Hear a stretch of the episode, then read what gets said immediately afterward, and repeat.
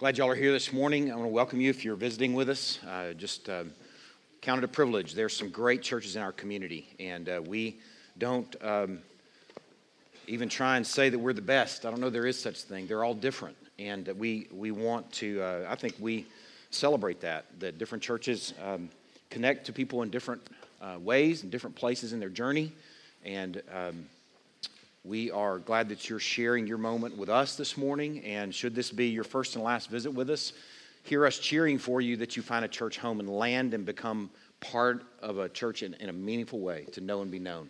It's so important. So, um, but we're thankful that you're here. Uh, if you'd like to know more about who we are as a people, you can visit this little table on the way out. We can send you out with a little packet. Um, it's got some great information in there. Uh, it's got a little uh, gift card, I think, to Chick fil A also, so you can take that packet and can't do it today, but maybe uh, tomorrow you can go to Chick fil A and just break that out and just kind of see what we're about. So um, we're glad you're here. If you're part of us and you're here regularly, I mean, I'm, I'm, I'm really glad you're here too. I, I think it's a, uh, uh, man, this sunlight's been nice the last couple days, hasn't it? It's been sweet. We'll talk about that here in a moment. We want to begin our morning, or continue our morning, I should say, uh, in prayer. I want to pray for. Creekside, Bad, or Creekside Church of Christ, uh, Randy Daw uh, passed away yesterday. He's a pastor of a church there, was going through some treatment for uh, cancer and um, had an embolism and passed away. And I also have a high school friend that lost his wife yesterday morning. So I want to pray for our, our lad, Trevor. So let's pray for these churches and pray for these folks that are, are struggling. God, what a, uh, what, a, what a beautiful morning. Wow, we are so glad to be here. So thankful for this sun and this uh, uh, the warmth that's starting to bathe the day, Lord. We are um, grateful for your goodness and your mercy to us to give us this sunrise today, Lord. And a beautiful day yesterday. And Lord, we uh, at the same time while we are enjoying this sunrise and this light and this warmth uh, that you've brought, Lord, we are uh, too. We want um, those of us who know Randy or know uh, folks that are part of the church know that we have a sister church in our town that is grieving uh, the loss of, of one of her pastors. And Lord, we just want to lift up Creekside Church of Christ. And Lord, we pray that you would bless them this morning, that they would celebrate um, that Randy is worshiping in your presence this morning, that he is um, no longer in pain. He doesn't have to wonder about the darkness of, of uh, cancer and the treatments, uh, that he is in your presence now, and that he is. Um, enjoying you. Lord, we pray that that church will enjoy that while grieving the loss of a brother, a husband, a father, and a friend. Um, Lord, also this morning, I would just pray for a friend, a close, dear friend, Paul, uh, dealing with the loss of his wife um, yesterday, and just pray for little Lewis. Uh, Lord, we uh, don't understand why you work the things you do, um, but we're going to lean not on our own understanding, but we're going to acknowledge you in all our ways and trust that you'll make our path straight. So we're praying that for Paul and his family and praying that for little Lewis as he uh, reckons with this, this terrible loss. Um, Lord, too, we want to just uh, celebrate the, uh, the news that we're getting about little Trevor and this treatment that, that he's undergoing right now and these, these stats and numbers that we're hearing, Lord. We, um, we celebrate those numbers and those figures and that news, but Lord, more than anything, we celebrate you knowing that, that uh, you ultimately hold all things together, that you are going to bring healing if there's healing to be brought. And we ask for that. We continue to share the desire of our heart is for a complete and absolute healing and a long, healthy life for little Trevor Daniel. Um, we pray for his family, Lord, as they are stretched and strained in so many different directions, that, that you are um, blessing them, that you're sustaining them. Lord, we pray too that. Um, you will give them some view of what you're doing, even if even in the even in the darkness, that they can somehow see your your goodness and your hand at work. Um, entrusting these folks to you, Lord, entrusting this time to you, uh, entrusting a little bit of a complicated uh, um, exposition this morning, Lord, I, I, I, can't make sense of anything, and I just entrust this to the Holy Spirit and ask Him, ask you to uh, give us the Holy Spirit to make things plain this morning so we can see what you've worked over the ages. Um, we entrust this time to you, Lord. praying these things in Christ's name. Amen. We're in Matthew chapter 4 this morning, and you can turn there. Luke is, Luke is my uh, oldest son, my middle child. He's dating a young lady who uh, is very close friends with uh, Grace uh, for many years. and she is teaching in a school in Alaska. Uh, it's two hops, two um, uh, like bush plane hops from Anchorage. This thing is this little town, this Eskimo village, or I don't know what you'd call it, Inuit village, is really remote, and um, we we didn't get the chance to go to the village this summer. Uh, uh, we had the chance to vacation in Alaska, and when we were there this summer, uh, the the daylight was really strange. You only get two or three hours of darkness uh, each night. So we went when we first landed. We went to Walmart at like midnight, and it was like like five in the afternoon. It felt like five in the afternoon. Just really weird uh, light cycles. Well, they're in complete darkness right now. I think they may be on the verge of coming out of it with maybe just a, a little wee uh, snapshot of daylight. And it's just fascinating to me to, to talk with Becca, as her name, and just kind of hear what that's hear what that's like to live in that sort of environment. And she described this feeling, these, these just sort of overwhelming feelings of depression, and this this uh, uh, sort of almost uh, community-wide sense of depression and uh, it's, it's sadly, there's sort of a, uh, um, all too frequent bell that tolls for someone, yet another person who's taken their own life. Uh, Alaska has the highest suicide rate in our country. And apparently, that, that sort of darkness, period of darkness, is in conjunction with that time. Oftentimes, it happens when it starts to get lighter but I read one person that said that we don't have the energy to plan those sort of things in the darkness. So we wait till it gets light to follow through on the thing that we made a decision about in the darkness. What a terrible, terrible place to live, man. It just sounds like living in darkness is excruciating. Uh, one, one of the things that, that I've thought about is you don't have to live in Alaska in a village, you know, with complete darkness all day long to know what that's like, to kind of be able to, to reckon with the metaphor, to connect to the metaphor of living in darkness. Uh, maybe there's a restructuring at work. I mean, a lot of you guys work at L3. I know, I mean, big business kind of makes some big changes, and a lot of times the little guy is not part of the equation. And maybe you're in that environment or you've been in that environment before. You know that sort of sense of the metaphor of darkness feels like, where you're not sure if you're going to have a job. You know, you might even say over the water cooler, man, we're in the dark. We're in the dark on where this plan is going. We can relate to that feeling. That saying comes from how you feel. Like I'm, I'm in complete darkness here. I can't make sense of this. Maybe there's a lump that showed up somewhere that shouldn't. And you go to the doctor, and the doctor's like, well, we can do some, some tests on you and try and figure out what this is. And you know what that darkness feels like. Ah, what is going on in my body? Or maybe you've been treated for that sort of thing, whatever it is but then you deal with that darkness and wondering, is it going to come back? Is it still in my body somewhere? Some strain of whatever was going on there? Maybe it's a relationship that's grown dark or something that once provided a sense of well being and you know, happiness that's become a great sadness for you. I, I, think we can all relate to some measure of darkness. And if you haven't encountered darkness yet, I know we have some of our little ones in here with us. Um, man, I'll tell you, enjoy the light. Enjoy your season. Enjoy being a, a, a little boy or a little girl um, and just know that, that God will help sustain you in those times that are coming, but they're coming. They're coming. There will be profound times of darkness. You know, apart from the physical, physiological and chemical effects and even hormonal effects of living in darkness, what people describe as a, a, a sense of losing time, losing a sense of time in those complete dark environments.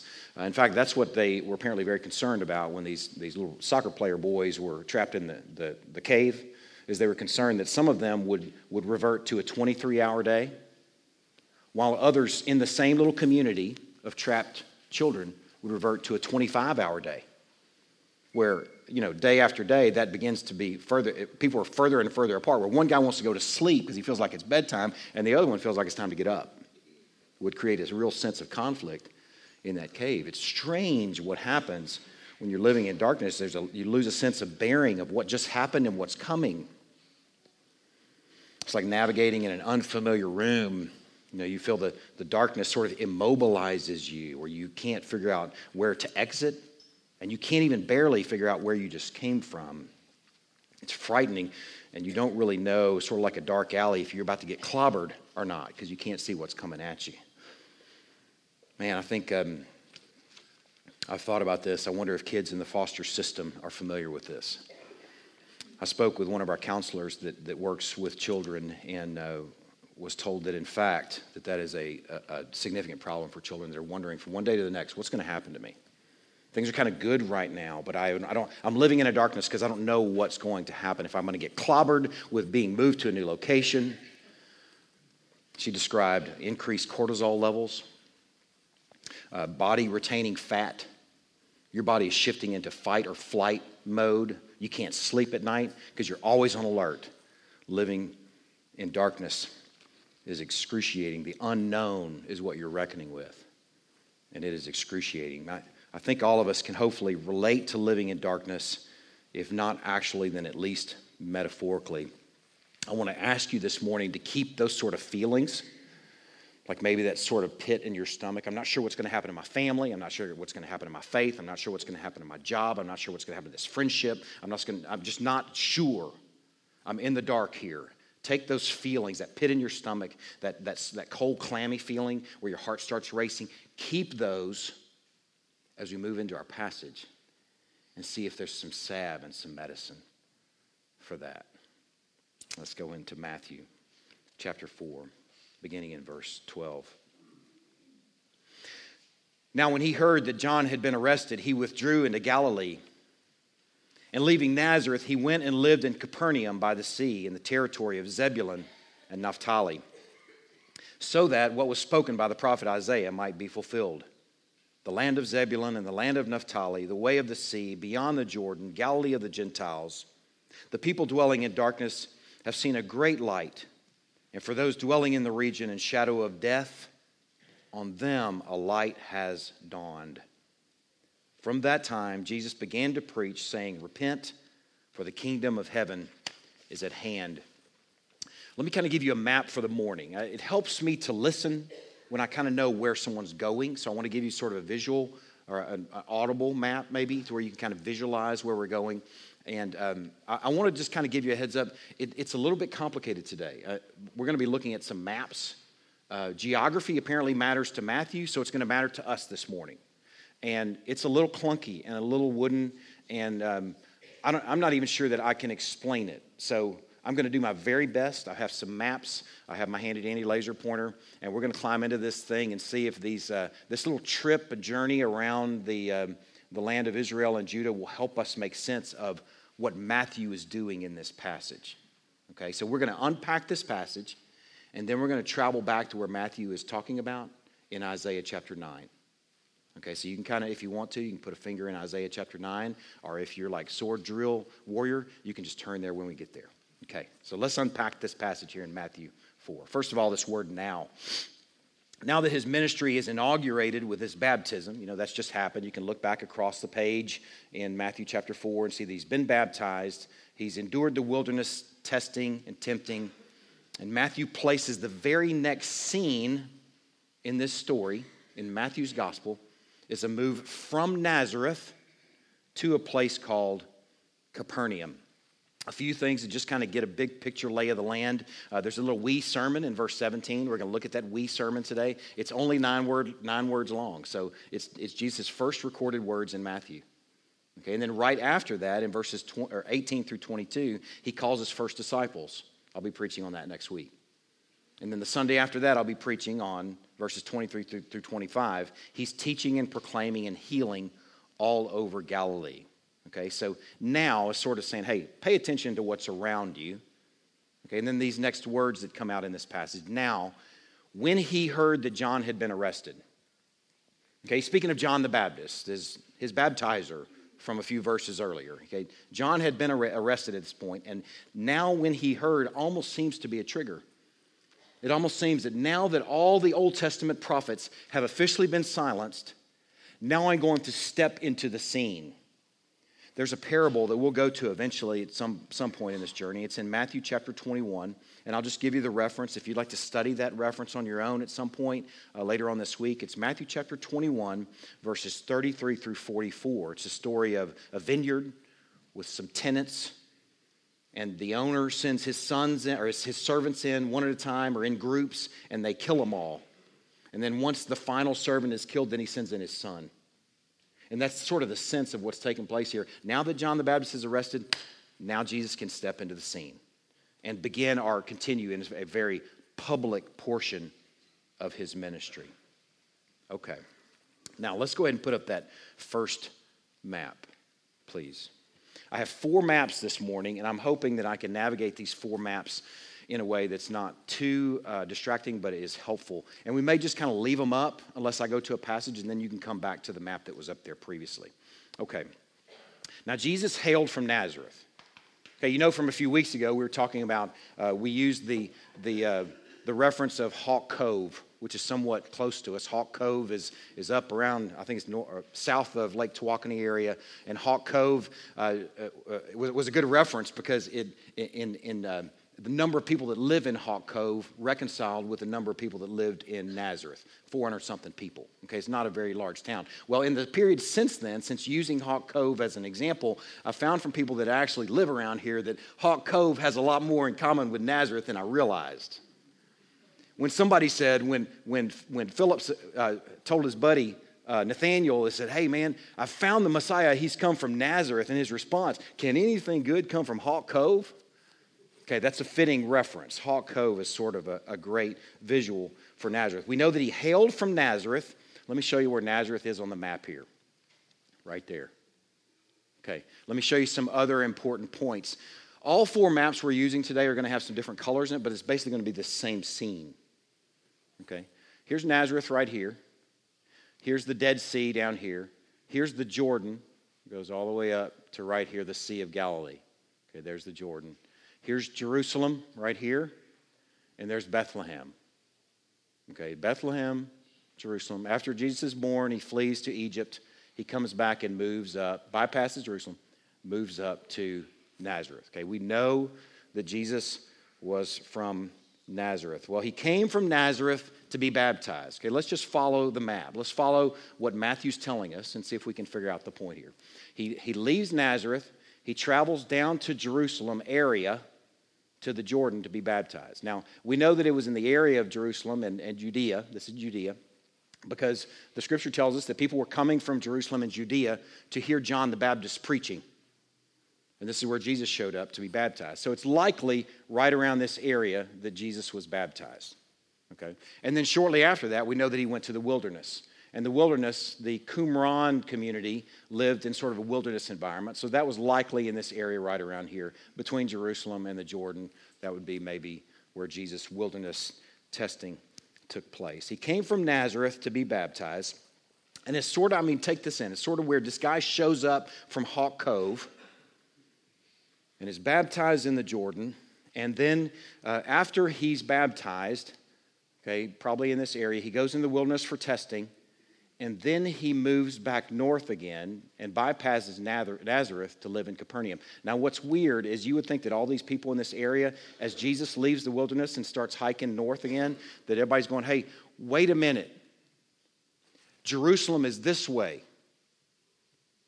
If you've shown up here at the Jordan to be baptized in the Jordan with this sort of pronouncement that this kingdom is here and that you're the king, you got to go to Jerusalem to get this done. Washington, D.C. is this way.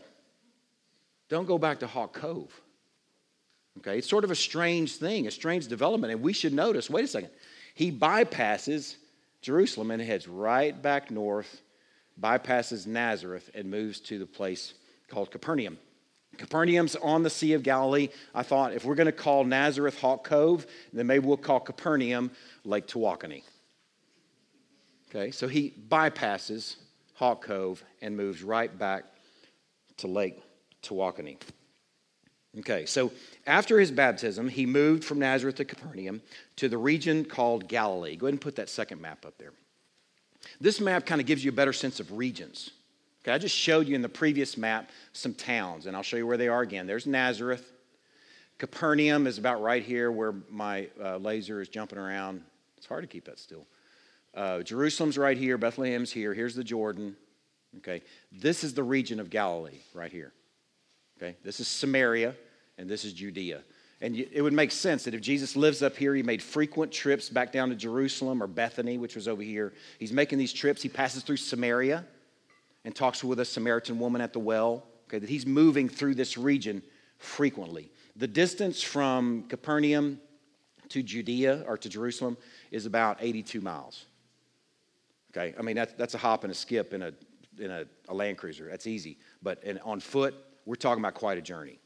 All right, a pretty significant journey. But he made that journey frequently north and south. Okay, let's talk Galilee for a bit. Galilee is this region that's right up here up top, right there. Okay, um, it's referred to as Galilee of the Gentiles. Okay, the reason it's called uh, Galilee of the Gentiles is because about half of the population of Galilee was made up of Gentiles. Okay, this is not a purely Jewish region like it would be down around Jerusalem. Okay, there would be no of absolutely perfectly pure Jewish regions, but Jerusalem would be much more Jewish than Galilee. Galilee, half of the population were Gentiles, specifically Assyrians, and I'll explain that here in a moment. Okay? Now, Jews despised the area of Galilee.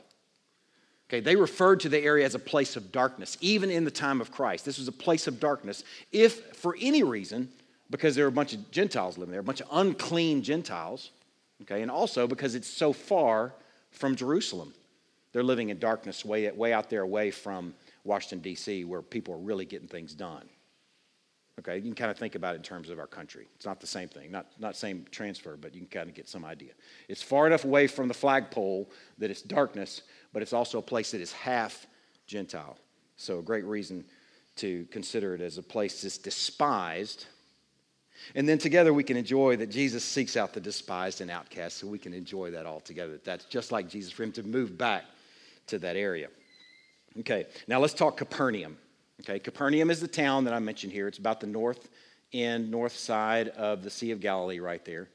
Uh, Capernaum specifically um, I've kind of pointed out he leaves Hawk Cove, shows up at the Potomac, is baptized in the Potomac. I'm, I'm, I'm overlapping metaphors here. He shows up by the flagpole announcing this big statement of a new age, and then he travels back to settle in Lake Tawakoni.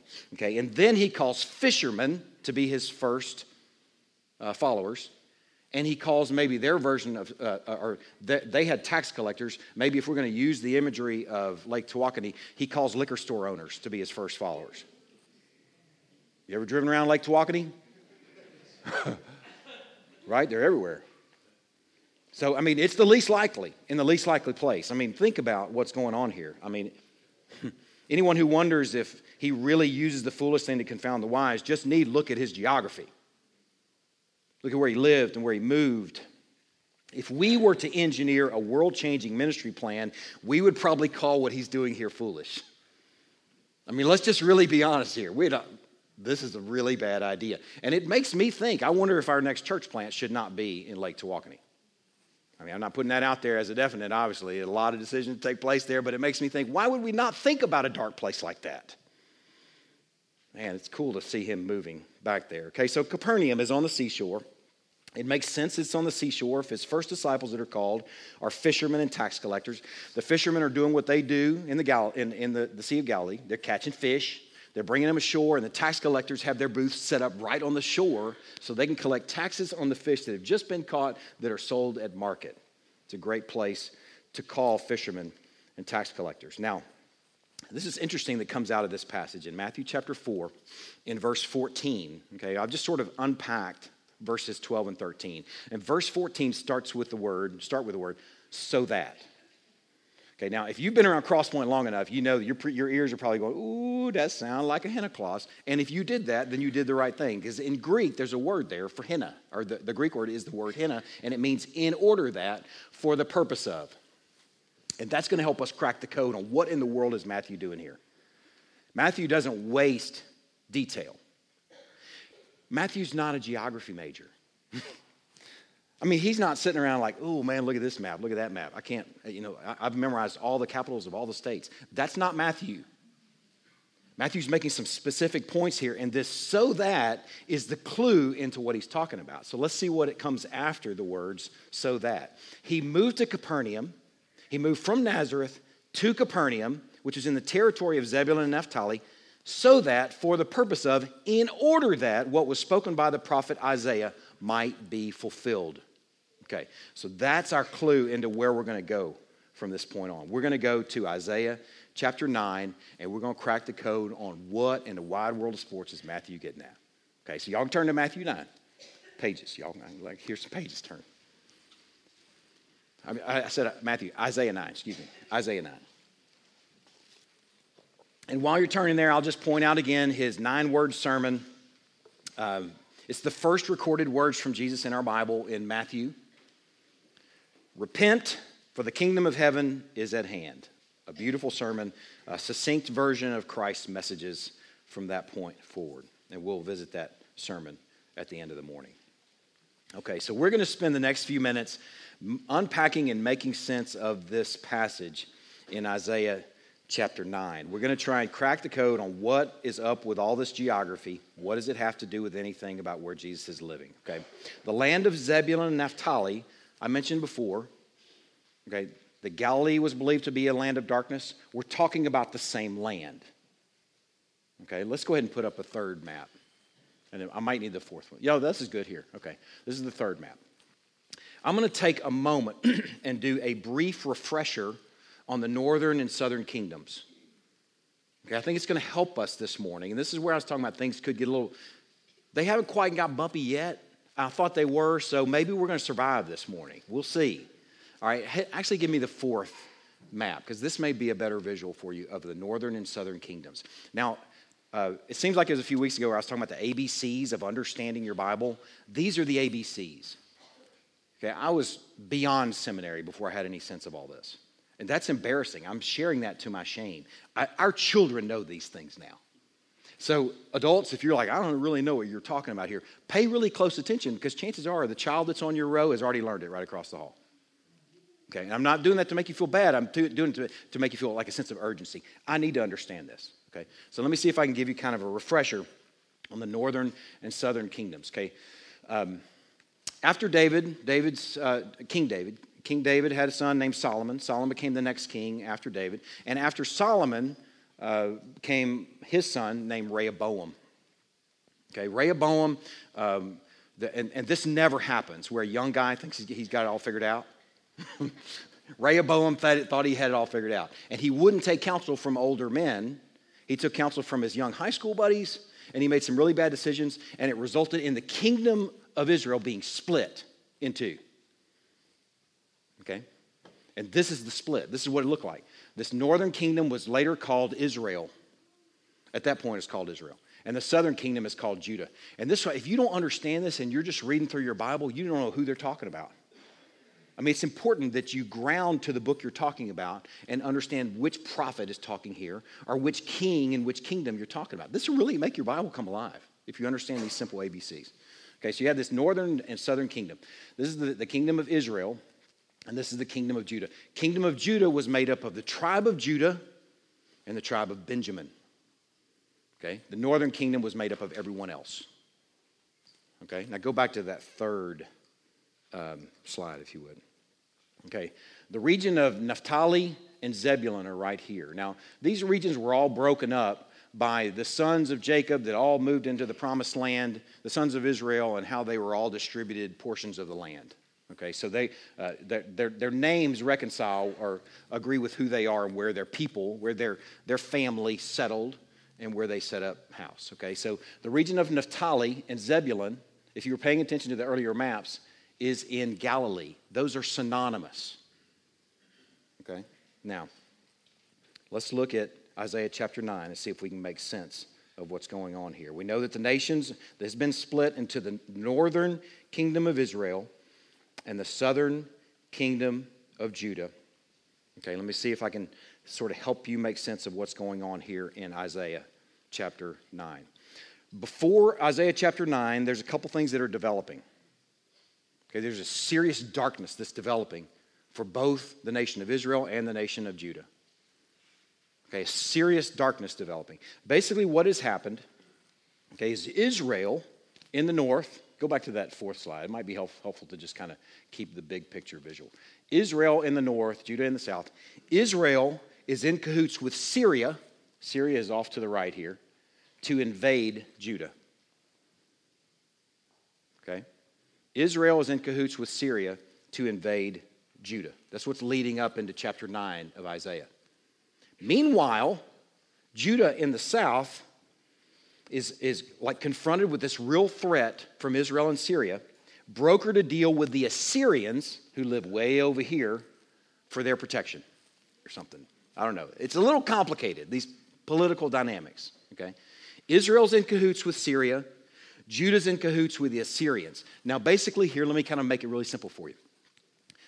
Two mice, a mouse here and a mouse here, are making deals with cats because they're afraid of the other mouse.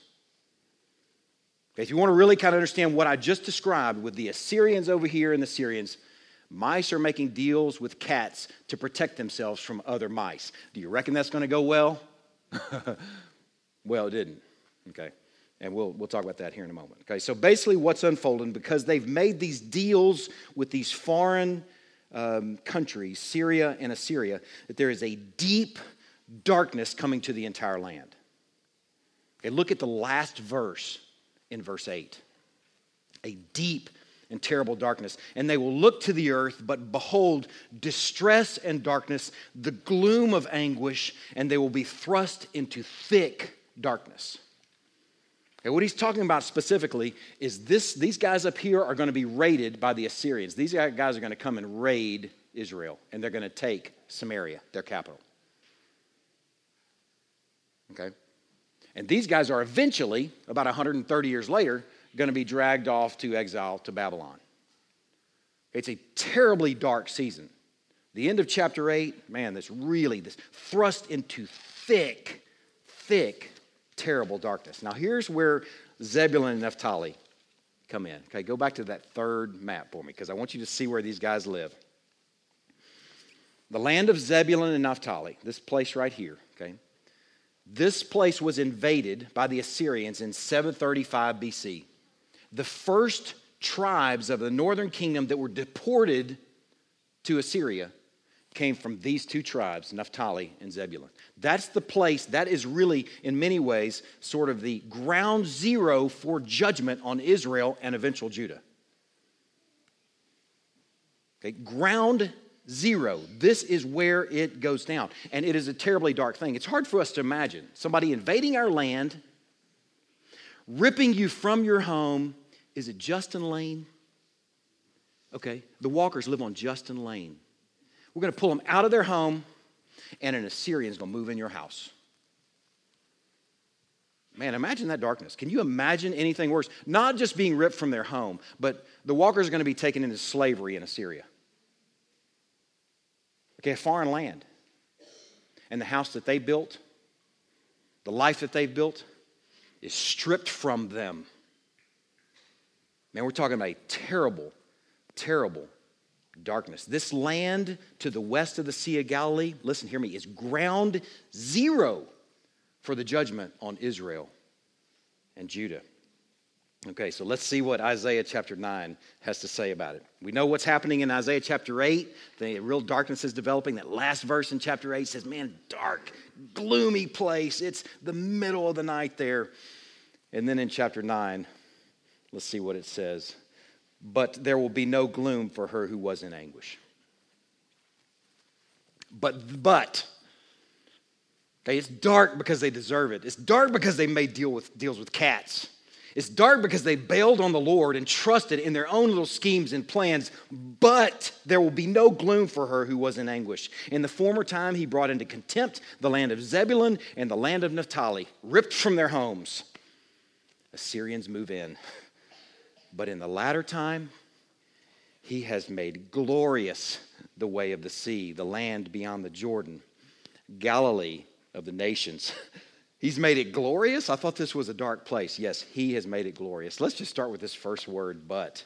But it reminds me of another passage in Ephesians chapter 2 that starts with the words, but God. It's a beautiful picture that the course is changing, the direction is changing here. It's darkness and gloom because of the decisions that they've made, but God takes the initiative and says, I'm going to do something different. I'm going to bring some light to this darkness. Man, it's a beautiful, beautiful word. It introduces a change of direction. Okay, you guys have acted, you guys have schemed, but God's going to step into your darkness and take the initiative. And He's going to change the course of this whole thing. The contempt in the land of Zebulun and Naphtali will be replaced with light, glory, This land, which was the first to experience God's judgment, will be where the light shines first, the land beyond the Jordan in Galilee, the land of Zebulun and Naphtali, in the place of Capernaum. Jesus, if you have to realize that when he moved from Nazareth, he comes down for baptism, he goes into the wilderness, and when he moves right back up to Capernaum, he moved to ground zero. Okay, when Japan bombed Pearl Harbor, if the Japanese had then continued to come on into our country and taken our country from us, somebody stands up, stands up and they move to Pearl Harbor and they start preaching a new kingdom, it's radical. It's like somebody standing where the World Trade Centers fell and preaching a new message. It's a radical statement to move back to ground zero. And that's exactly what our Savior did. He moved back to where it became darkest first. And in Isaiah chapter 9, verse 2, it says, The people who walked in darkness have seen a great light. Those who dwelt in a land of deep darkness, having been ripped from their homes, Assyrians moving in, on them the light has shined.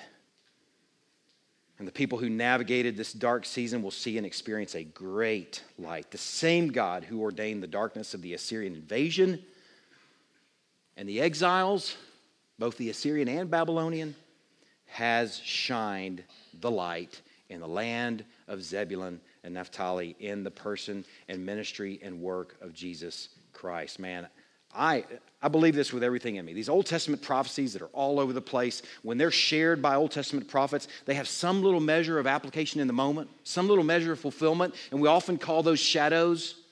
It's a shadowy fulfillment of some substance later. That happens all the time. It didn't happen in this case. What was prophesied by Isaiah that was going to happen in the land of Zebulun and Naphtali didn't happen for 700 something years until Christ moved to Capernaum. then it happened. There's no shadow version, it's just plain substance. That's what Matthew's saying. He's now here. Here he is. Man, it's a beautiful, beautiful picture. Now, what do we do with this? All right. Y'all made it. I think we made it. I really think we made it. I can't believe it. I feel like we just, I, I feel like we just flew, flew a rocket. I don't even know how to fly a plane. So that's amazing. Good. Okay.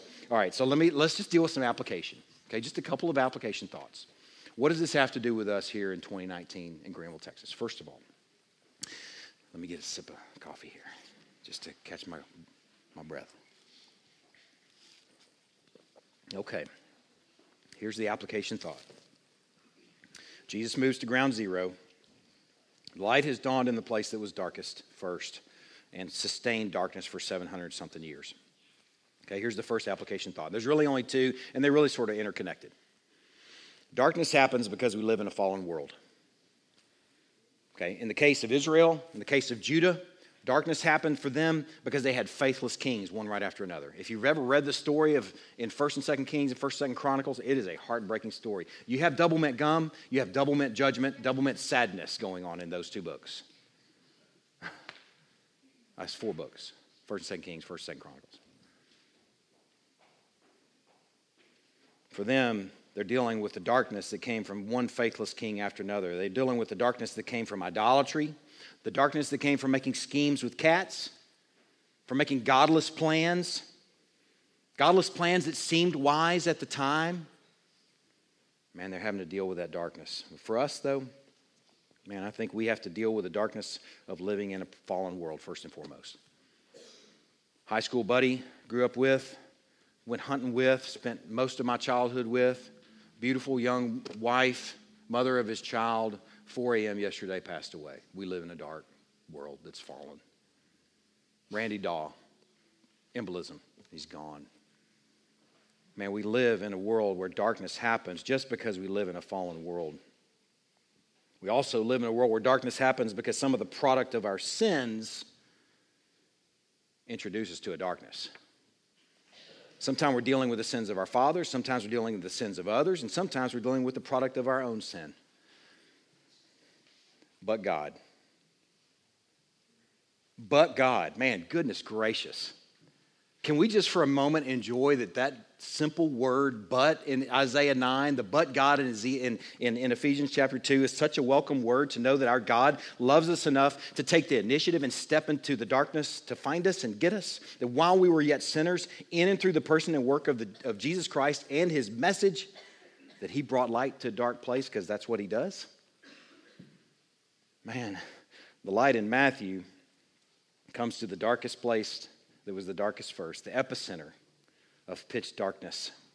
They're the first to see and hear the preaching of the light of the world.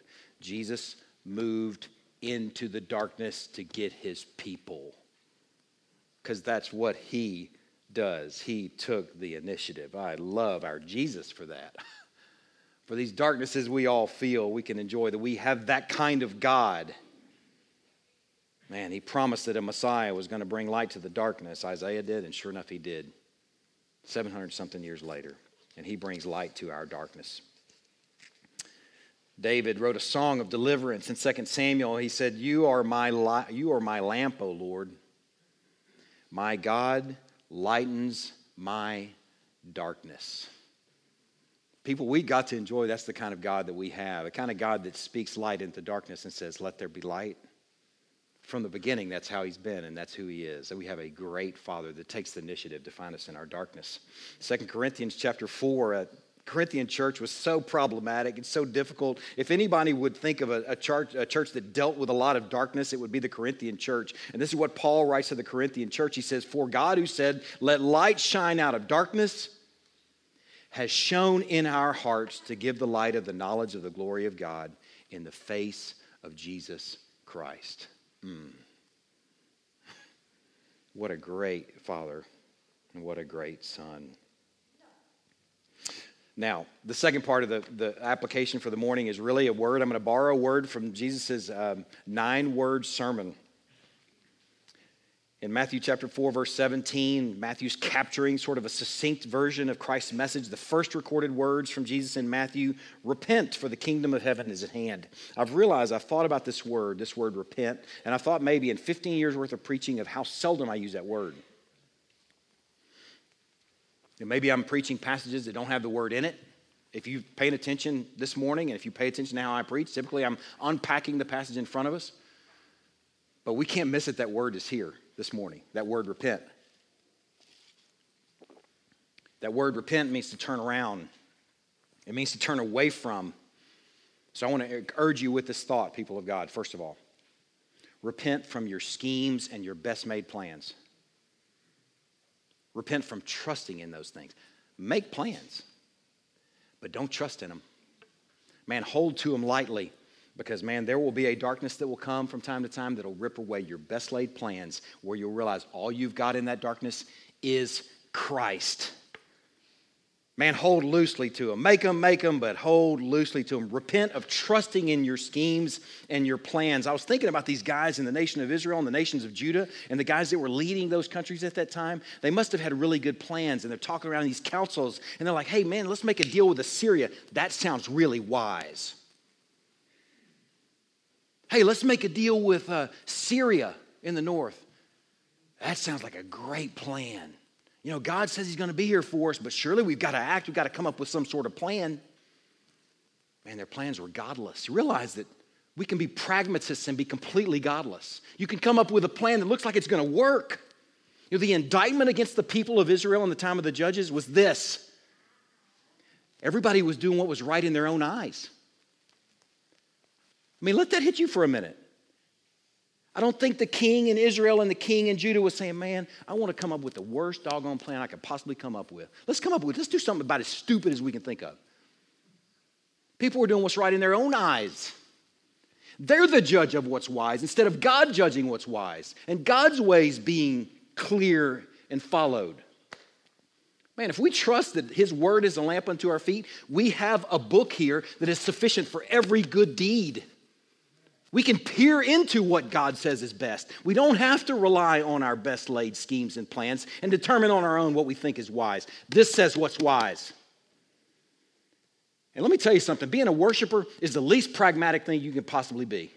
If you're about pragmatism, Man, you can be practical with your, how you take care of your car, how you pay your bills, how you tend to your house, all that kind of stuff. But man, that's not worship. There's nothing practical about worship. Worship means it costs you everything. You're giving up at all. It's all being held loosely. Pragmatism is a terrible God. Man, give up and repent of those best laid schemes and plans if you are a believer and follower of Christ already. And if you're not, let me, let me appeal to those who are not following Christ right now. I, I hear from time to time, I understand from time to time to time that we have folks visiting with us on a given Sunday that might have been invited by someone um, maybe they've heard about us, or maybe they just kind of have this feeling, man, I wonder what's going on with, with this faith stuff. And some of y'all have been worshiping with us for some time. I know some of y'all have been visiting with us for some time, and you're like, you're coming hearing. Some are even tuned in online right now who listen each week that aren't believers, that aren't trusting Christ their Savior and Lord. Let me appeal to you right now, if I can. Repent of trusting in your own works. I'm, I'm begging you, repent of trusting in your own works. Realize what you're doing on your best day, in your best efforts, with your best schemes. You're just groping about in the dark. Repent of trusting in those things. At least consider this your wife may pass away at 4 a.m. in the morning, a friend may die of an embolism. It might be you. Man, I'm encouraging you to consider this word that Christ offered is repent. Repent from trusting in yourself. Repent in trusting that you can be good enough. Repent in trusting that you can stand before your Creator someday. If you do believe there is a Creator and say, Well, I've been better than I have been bad. Repent of relying on your own schemes and your own works and cast yourself on Christ. Turn away from your best laid plans. Turn away from trusting yourself or trusting in anything other than Christ and turn. This is a terrible tutor, isn't it? But it's a good one. It's terrible in the sense that it's thinking hurts. It's excruciating. But what a great tutor in that it shows us the only true light.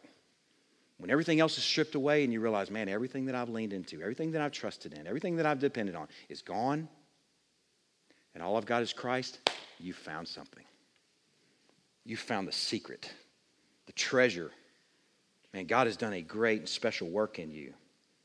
And let me just tell you this by turning to Christ, confessing that you're, you're, confessing your abject helplessness, confessing your complete insufficiency, confessing your total inadequacy does something to you. It turns on the light in the darkness.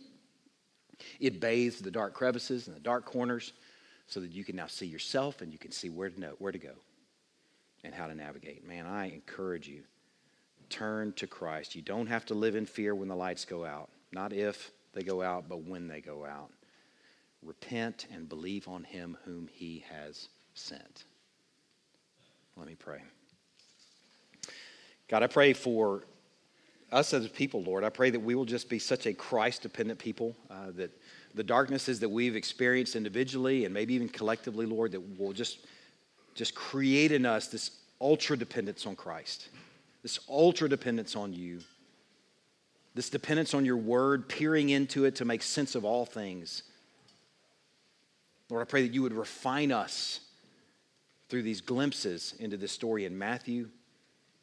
Lord, this morning we're thankful for a Savior that moved to Capernaum, that moved to the epicenter, that moved to ground zero. We're thankful for his boldness. We're thankful for his gentleness, his loving character in moving to the least likely, to the least likely place. Thankful for his bravery in stepping into the darkest place first. Lord, we're thankful that he moves into our dark space, that you move into it, that you take the initiative, that you own the verbs. God, we are helpless and we need you. And we are so thankful for Christ. He is our light. We pray these things in his name. Amen. Let's distribute the elements.